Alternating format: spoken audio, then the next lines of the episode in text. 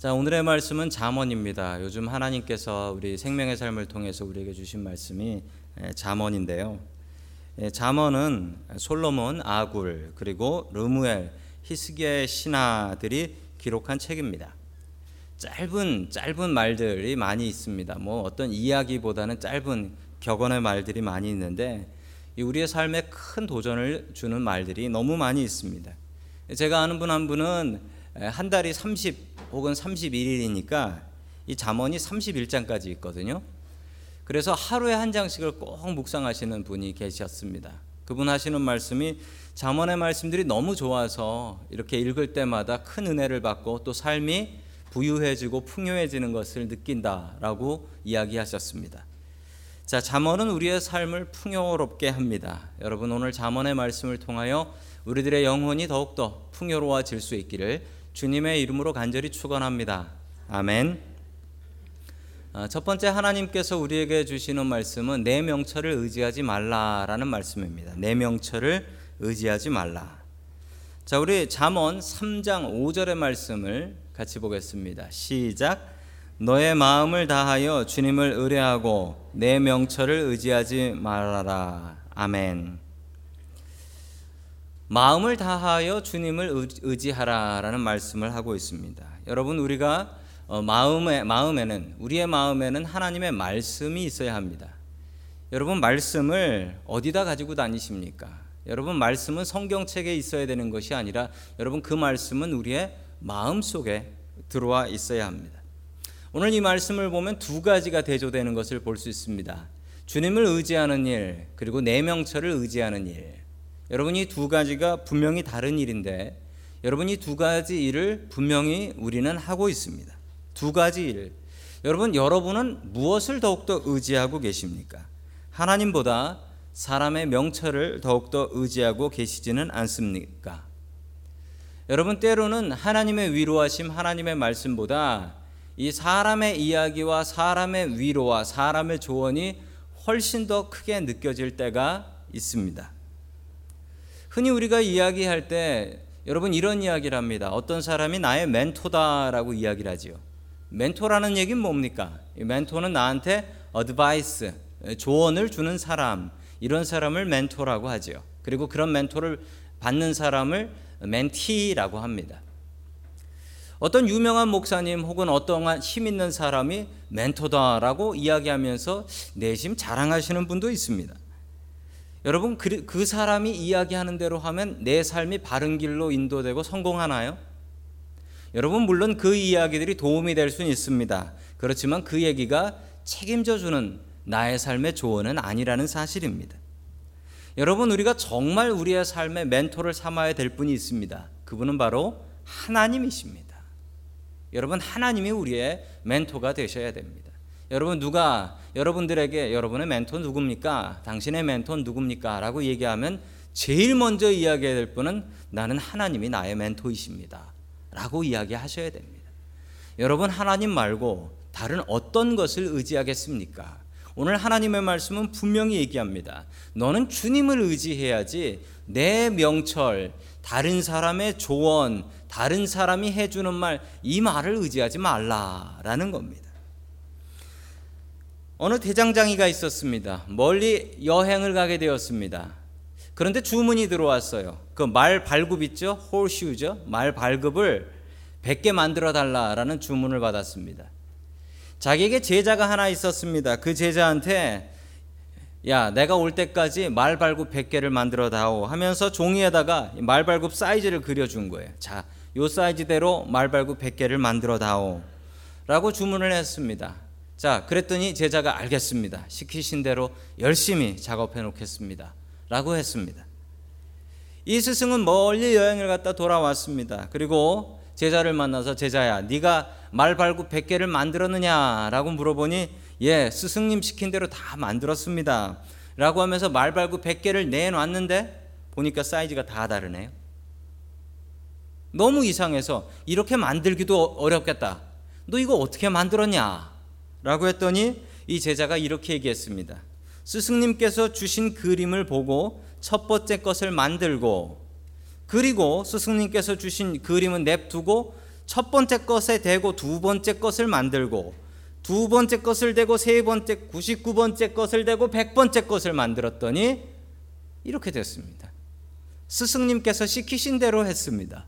시키신 대로 하긴요. 시킨 대로 했으면 처음에 줬던 그 그림대로 100개를 만들어야지. 자기가 한 것에 또 하고 하고 하고. 여러분, 이런 어리석음을 범하면 안 됩니다. 오늘 주시는 말씀이 무엇입니까? 너는 여호와를 의지해야지 내 명철을 의지하는 게 이거예요. 주님께서 주신 말씀을 의지할 생각 안 하고 만든 것에 그거, 만든 것에 그거, 내 경험에 내 경험, 내 경험에 또 내 경험, 사람이 해준 말 내 경험. 그랬더니 맨 마지막엔 아예 몹쓸 게 나와 버리더라. 여러분 우리가 의지해야 될 것은 무엇입니까? 여러분 내 경험이 아닙니다. 오늘 성경 말씀에 내 경험을 뭐라고 얘기하냐면 my own understanding이라고 해요. 내가 살아가면서 아 이게 맞아 이게 옳아라고 하는 내 경험 내 experience 이것을 하나님의 말씀보다 더 귀하게 여기더라. 여러분 우리가 신앙생활 하면 이런 어리석음을 범합니다. 하나님의 말씀보다 더 중요하게 생각하는 게 나옵니다. 그게 뭐냐면 내 경험입니다. 내가 살아보니 이게 아니더라. 이걸 하나님의 말씀보다 더 귀하게 여기더라고요. 여러분 그래서 어린 사람들보다 나이 들 나이 들면 나이 들수록 이 경험과 고집이 세져요. 이 경험과 고집이. 왜냐하면 나의 온 데이터베이스가 쌓이는 거거든요. 내 데이터에 의하면 하나님의 말씀에 의하면이 아니라 내 삶의 경험에 의하면 according to my experience 내 경험에 의하면 여러분 경험대로 살아갑니다. 여러분 이런 교만함을 버리십시오. 살면 살수록 내 경험이 쌓이는데 여러분 내 경험과 하나님의 말씀 어떤 게 옳습니까? 여러분 내 명철을 의지하면 안 됩니다. 곰곰이 제 목회를 생각해 보니 제가 하는 이 목회를 어디서 배웠나 생각해 보니까 여러분 제가 신학교에서 이제 목회학이라는 걸 배워요. 목회학이 아주 두꺼운 책입니다. 목회학이라는 걸 신학교에서 배워요. 그런데 그거 별로 도움되지 않았어요. 진짜 배운 건 어디서 배웠냐면 교회에서 배웠어요. 교회에서 누구에게 배웠냐면 선배에게 배웠습니다. 그리고 제가 부목사가 되고 나서는 누구에게 배웠냐면 담임 목사님한테 배웠습니다. 담임 목사님 어떻게 하나 보면서 야 목회는 이렇게 하는 거구나라고 배웠습니다. 곰곰이 생각해 보니 제가 목회를 하나님께 예수님께서 원하시는 그 목회를 배우고 하고 있나 생각해 보니까 아닌 것 같아요. 아까 그 말발굽 놓고 말발굽 만든 사람이 바로 저더라고요. 내 경험이 쌓이면 안 됩니다. 여러분 그 경험보다 더욱더 중요한 것은 하나님의 말씀입니다. 여러분 하나님의 말씀을 쌓고 쌓고 쌓고 쌓아야지 살아가면서 내 경험만 쌓여서 야 하나님 말씀보다는 내 경험이 옳더라라는 그런 어리석음을 범하며 살면 안 되겠습니다. 나한테 조언을 주는 고마운 사람이 있습니다. 그 조언 중요하지요. 여러분 그런데 그 조언보다 하나님께서 주시는 조언을 낮게 여기면 망합니다. 여러분 어떻게 하나님께서 주시는 조언과 사람이 주는 조언을 비교나 할 수 있겠습니까? 여러분 사람의 말은 책임이 없습니다. 그러나 하나님의 말씀은 분명히 책임져 주시는 말씀인 것입니다. 여러분 하나님의 말씀을 나의 경험보다 훨씬 더 뛰어난 것으로 믿고 의지할 수 있는 저와 여러분들이 될 수 있기를 주님의 이름으로 간절히 축원합니다. 아멘. 두 번째 하나님께서 우리에게 주시는 말씀 모든 일에서 주님을 인정하라라는 말씀입니다. 범사에 주님을 인정하라라고 어, 잠언은 우리에게 조언해 주고 있습니다. 어느 어부의 이야기입니다. 나이 많이 드신 어부인데 이 어부가 이제 그만둘 때가 되니까 힘이 빠져가지고 젊은 어부 하나 제자를 드린 겁니다. 자 그런데 이 젊은 어, 어, 나이 드신 어부의 손등에는 문신 타투가 있었습니다. 한 손에는 뭐라고 써져 있었냐면 기도하라. 한 손에는 일하라라고 써져 있었어요. 자, 그러니 이 젊은 젊은 어부가 보고서 물어봤습니다. 스승님, 아니 일이나 열심히 하면 되는 거지 기도는 무슨 기도입니까? 왜 스승님은 이 손에다가 이렇게 문신까지 새겨놓고 이렇게 하십니까? 라고 이야기를 하자 이 나이든 어부가 아무 말 하지 않고 일하라라고 문신이 있는 그 손으로 일하라 그 손으로 열심히 한 손으로 노를 저었습니다. 그러니까 배가 어떻게 됐을까요? 배가 그냥 그 자리에서 빙빙 돌더래요. 그러니까 이 젊은 어부가 물어봤습니다. 아니 스승님 배가 빙빙 돕니다. 왜 이렇게 하십니까? 라고 하니까 이 나이든 늙은 어부가 이렇게 얘기했습니다. 봐라 일만 열심히 하면 어떻게 되냐? 다람쥐 쳇바퀴 돌듯이 제자리에서 돌지 이제 보여줄게. 두 손으로 열심히 노를 저었습니다. 배가 곧바로 힘차게 나갔습니다. 봐라, 기도하고 일해야지. 기도하고 일해야지. 나는 항상 기도하는 손부터 먼저 젓는다. 여러분, 바쁘면 바쁠수록 우리가 기도해야 되는 이유가 여기에 있습니다. 열심히 일하면 성공할 것 같지요? 열심히 일하면 다람쥐 쳇바퀴 돌듯이 앞으로 나가지 못하고 제자리를 돕니다. 여러분 기도해야 됩니다. 기도만 하면 먹고 살 수 없어요. 일만 하면 제자리 돌며 사는 겁니다. 여러분 기도하며 일하는 은혜가 우리들에게 풍성하게 넘치기를 간절히 축원합니다. 아멘. 우리 6절의 말씀을 다 함께 같이 읽습니다. 시작. 내가 하는 모든 일에서 주님을 인정하여라. 그러면 주님께서 내가 가는 길을 곧게 하실 것이다. 아멘. 바로 이 말씀 그대로입니다. 모든 일에 주님을 인정하는 것, 무엇을 하든지 기도하고 시작하는 것, 그러면 어떻게 하신다고요? 주님께서 내가 가는 길을 빙빙 다람쥐 쳇바퀴 도는 게 아니라 곧게 가게 해 주실 것이다. 우리가 열심히 일하고 또한 더 열심히 기도해야 되는 이유가 여기에 있습니다. 여러분 인정한다라는 말이 뭘까요? 어, 영어 성경에 보면 acknowledge라고 되어 있습니다. 어려운 말입니다. 여러분 인정한다라는 말의 반대말은 뭘까요? 인정한다는 말의 반대말은 아마 무시한다는 말일 겁니다. 저 사람 인정받는 사람이야. 혹은 저 사람 무시당하는 사람이야. 인정의 반대는 무시입니다. 제가 여러분들에게 길을 알려드린다고 생각해 보시죠. 아, 집사님, 요번에 새로 길이 하나 났는데 이 길을 이 길로 가시면 집사님 댁에 가시는데 5분은 줄어들 겁니다. 라고 하면 제가 그 길을 알려 드리고 그 길까지, 그 료까지 줬어요. 그러면 아마 두 부류가 계실 겁니다. 아이고, 목사님이 이거 새로 길 났다고 꼭 가보라고 했으니까 꼭 가봐야지. 가면 5분을 줄인데. 라고 하면서 가시는 분이 계실 테고, 어떤 분은 반대로, 목사님이 길을 알면 뭘 알아? 그러면서 나는 그냥 내 가는 길로 갈 거야. 라고 하는 분도 어쩌면 계실 줄도 모릅니다. 여러분 그런데 이 두 분 중에 저를 인정하신 분은 누구시죠? 이 두 분 중에 먼저 분입니다. 제 말을 듣고 어 그래 5분 줄어들고 빠르다고 하니까 그 길 한번 가보자 라고 하면서 가신 분은 저를 믿고 저를 인정하신 분이십니다. 반대로 제 얘기를 똑같이 듣고서 지도까지 받고서도 에휴 이거 뭐 이렇게 어떻게 하냐 그러고 집어던진 분은 저를 믿지 않으신 분입니다. 여러분 마찬가지입니다. 우리가 지금 모두 주님의 말씀을 듣고 있습니다. 여기 안 듣는 분 안 계시잖아요. 여러분 듣는데 이 중에 믿는 분은 누구일까요?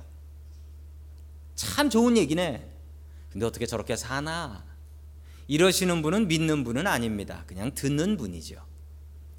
여러분 하나님의 말씀은 믿는 분이라면 하나님을 인정하는 분이라면 그분의 말씀을 들었으면 그래 나 이렇게 살아야지. 내가 이렇게 못 살더라도 살려고 이 길을 한번 가보려고 노력은 해봐야지 라는 사람이 여러분 하나님을 믿고 하나님을 인정하시는 분 아니겠습니까? 여러분 하나님의 말씀을 믿는 것이 참 어렵습니다. 너무너무 어려워요. 얼마나 어려운지 그 하나님 말씀 믿고 하나님 인정하고 사는 게 이렇게 어렵답니다. 우리 8절 말씀 같이 읽습니다. 시작. 그러면 이것이 너의 몸에 보약이 되어 상처가 낫고 아픔이 사라질 것이다. 아멘. 보약이 된다라고 합니다. 여러분 보약 드셔 보셨습니까? 여러분 보약의 특징이 있습니다. 보약은 보험이 안 된다라는 특징이 있고 보약은 쓰다. 씁니다.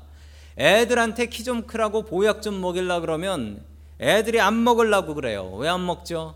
써요. 좋은 약은 입에 써요. 입에 써요. 몸에는 달지만 입에 너무 써요. 그래서 보약을 잘 먹지 않습니다. 여러분 그렇다고 보약 안 드시겠습니까? 보약 드시면 몸이 건강해지지 않습니까? 똑같습니다. 하나님의 말씀을 인정하고 하나님 말씀 믿고 그대로 사는 건 보약만큼이나 씁니다. 그런데 그대로 살면 어떻게 된다고요? 그대로 살면 내 상처가 낫고 아픔이 사라질 것이다. 여러분 이게 하나님을 인정하는 삶, 하나님 뜻대로 살아가는 사람이 받는 복입니다.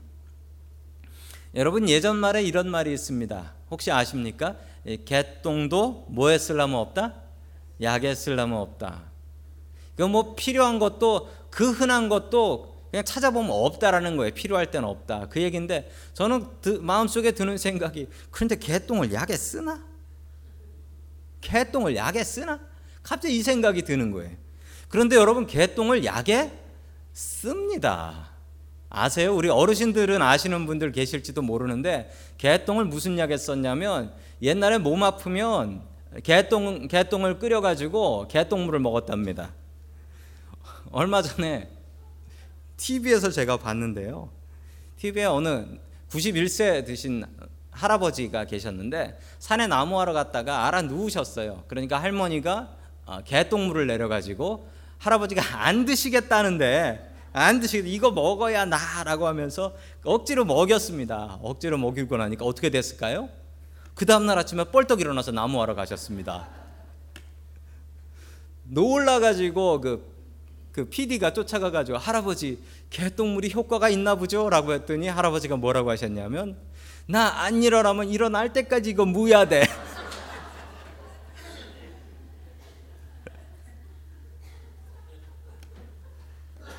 개똥물이 약입니다. 많이 복용하세요. 여러분 하나님의 말씀이 개똥보다 나아야지요. 여러분 하나님의 말씀을 개똥 취급해서는 안 되겠습니다. 하나님의 말씀 듣고 그 말씀 인정하고 살아가야 되는데 여러분 그 말씀 듣고 나서 그 이렇게 어떻게 살아? 개똥 취급하셔서는 안 되겠습니다. 여러분 매사에 하나님을 인정하는 일은 너무나 어렵습니다. 하나님 말씀대로 사는 일이 얼마나 어렵습니까? 그러나 그렇게 살면 무엇이 된다? 우리에게 보약이 된다. 분명히 잠언이 우리에게 조언해 주고 있습니다. 하나님 말씀대로 사는 일 정말 어렵습니다. 그러나 그 말씀대로 살면 그 복은 다 내가 받습니다. 여러분 오늘도 들은 하나님의 말씀 종이에만 쓰지 마시고 가슴에 새겨서 그 말씀대로 살아서 보약 한 첩 제대로 드실 수 있는 저와 여러분들 될 수 있기를 주님의 이름으로 간절히 축원합니다. 아멘. 세 번째 하나님께서 우리에게 주시는 말씀은 첫 열매로 주님을 공경하라라는 말씀입니다. 자, 저는 미국 와서 살면서 이런 다짐을 한번 했습니다. 10년. 제가 미국 온 지 딱 10년 됐어요. 요번 주로 딱 10년. 근데 미국 오면서 제가 무슨 생각을 했냐면 미국 오면 이제 나는 어, 미국식으로 살 거다. 그래서 햄버거만 먹고 살 거다. 워낙 제가 좋아하거든요. 제가 회사 다닐 때도 저희 직원들 다 김치찌개 먹으러 갈 때 저는 유일하게 저는 햄버거 먹으러 가겠습니다. 라고 하면서 햄버거 집으로 갔었습니다. 그런데 미국 와가지고 더 한국식으로 살아요. 아, 더 미국 음식 안 먹고 밥에 국, 밥에 국. 김치찌개가 그렇게 맛있는지 몰랐어요. 미국 와서 알았어요. 너무 한국적으로 삽니다. 제가 어렸을 때부터 그랬는데 저희 집은 항상 저희 아버지께서 먼저 수저를 드시기, 드시기 전까지는 아무도 밥을 먹을 수 없었고 저희 아버지께서 다 드셨다라고 숟가락 놓으실 때까지는 저희 집은 아무도 숟가락 못 놓고 그냥 그 자리에 가만히 앉아 있어야 했습니다.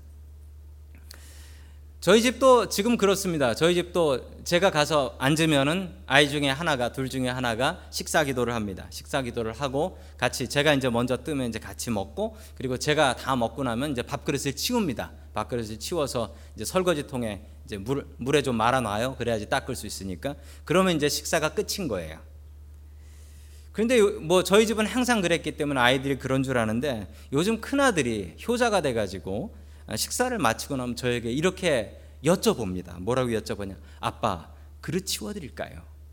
어, 그래서 야 이거 효자 났구나. 이 그릇을 치워주겠다고. 근데 얼마 뒤에 알게 됐습니다. 제 그릇을 치워야 지가 일어날 수 있다라는 것을. 그런데 목사가 오죽 말이 많습니까? 이때가 기회라고 그냥 앉아 있으니까 아이가 밥그릇을 치워버리는 거예요. 그래서 그때 또 말 하나를 알았습니다. 밥그릇을 지킨다라는 게 이런 얘기구나. 제가 할 말이 있으면 아니 내 밥그릇은 내가 지킨다. 라고 얘기하며 아이에게 해줄 말을 다 해줍니다. 여러분 왜 이렇게 할까요? 그 예전부터 부모님을 공경한다. 아버지가 집에 가장이니까 그런다. 라고 해서 이 부모님 공경한다는 차원에서 그렇습니다.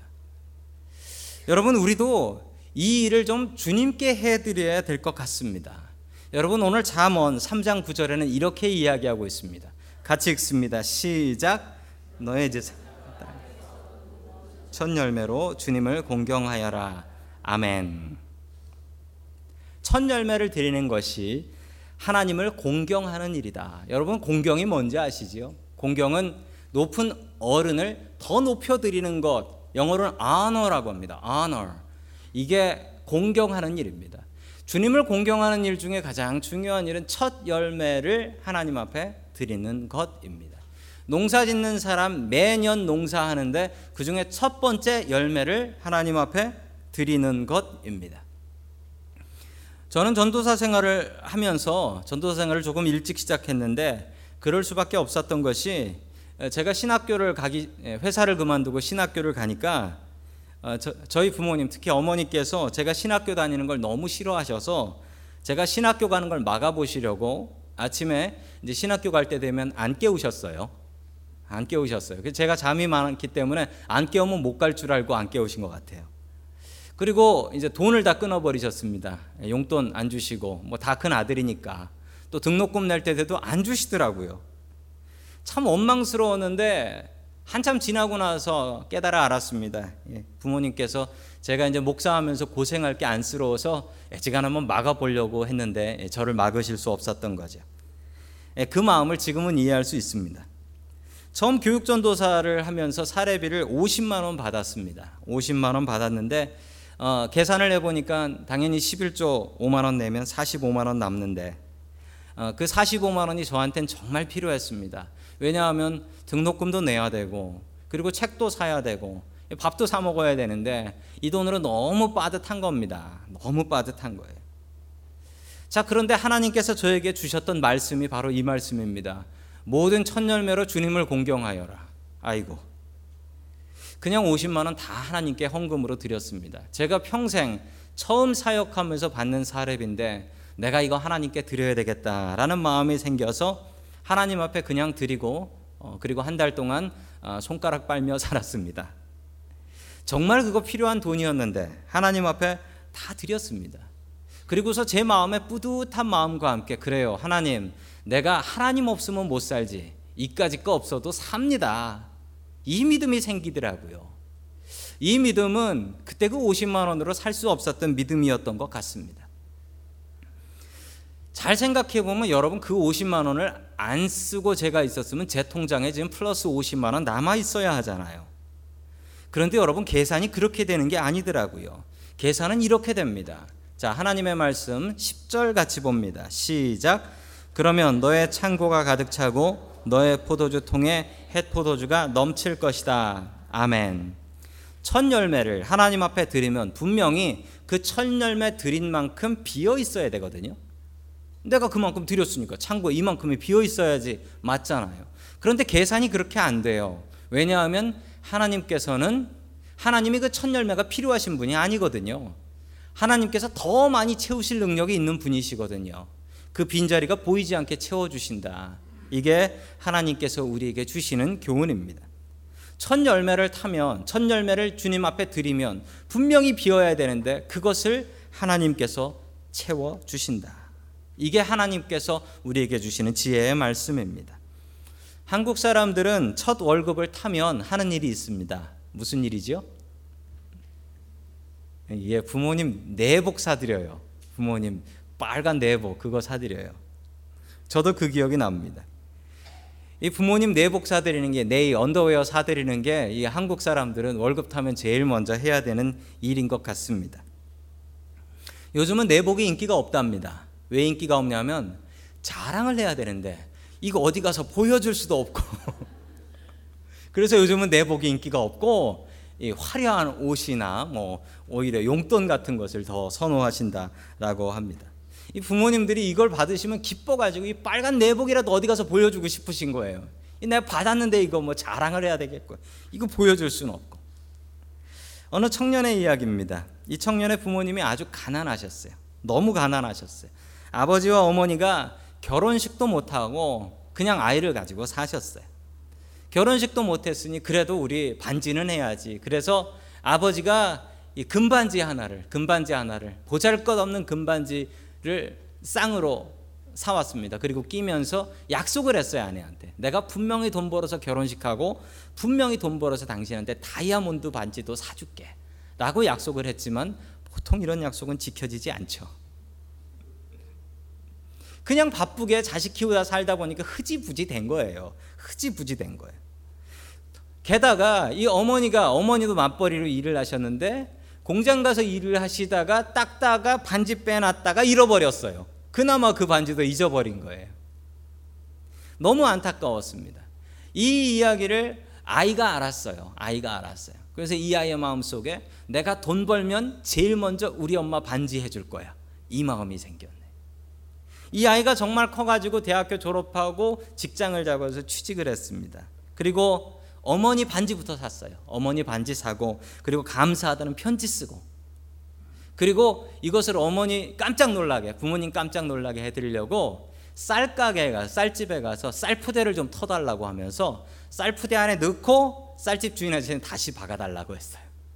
그래서 쌀 한 가마니를 아들이 지고 아들이 지고 집으로 가져갔습니다. 어머니 제가 월급 타가지고 쌀 사왔어요. 그랬더니 어머니가 너무 기뻐하시면서 야 오늘 먹는 밥은 세상에서 제일 맛있는 밥이다.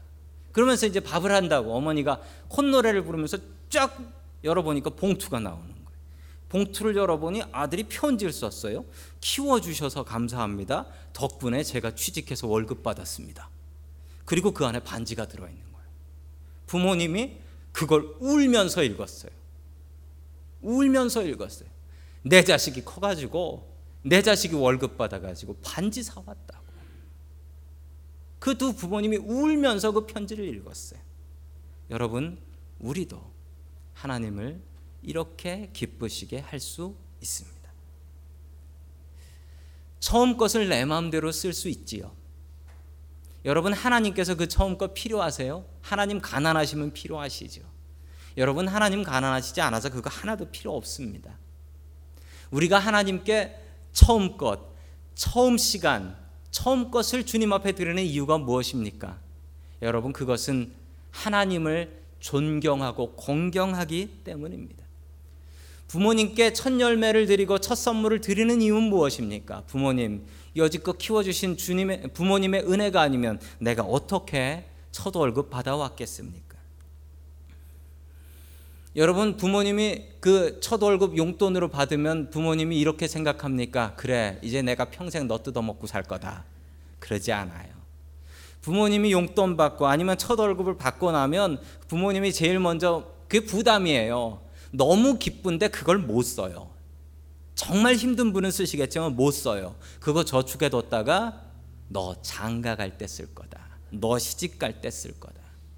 여러분 이게 하나님의 마음입니다. 여러분 처음 것은 하나님의 것입니다. 여러분 첫 시간 하나님 앞에 매일매일 일어나서 첫 번째 시간은 그거 여러분 시간 아닙니다. 그거 하나님 시간이에요. 하나님께 기도하며 말씀 보며 그 하루를 시작해야 합니다. 여러분 처음으로 새로 사신 옷이 계세요? 여러분 그 새 옷은 어디 갈 때 입고 오는 겁니까? 여러분 처음 입는 건 교회 갈 때 입는 겁니다. 슬리퍼 빼고 여러분 처음은 하나님 거예요. 여러분 하나님께서 정하셨습니다. 처음 열매는 하나님의 것이다. 여러분 그래서 하나님께서 그거 가지고 사시려고요. 평생 우리 등골 빼고 사신답니까? 여러분 하나님 가난하지 않으십니다. 하나님 그거 받으시고 그래 이거 분명히 너 위에 쓸 거다. 내 창고를 채울 것이다. 하나님께서 우리들에게 잠언을 통해서 주시는 교훈입니다. 첫 열매는 하나님 것입니다. 하나님께 공경하며 드릴 수 있는 저와 여러분 될 수 있기를 주님의 이름으로 간절히 축원합니다.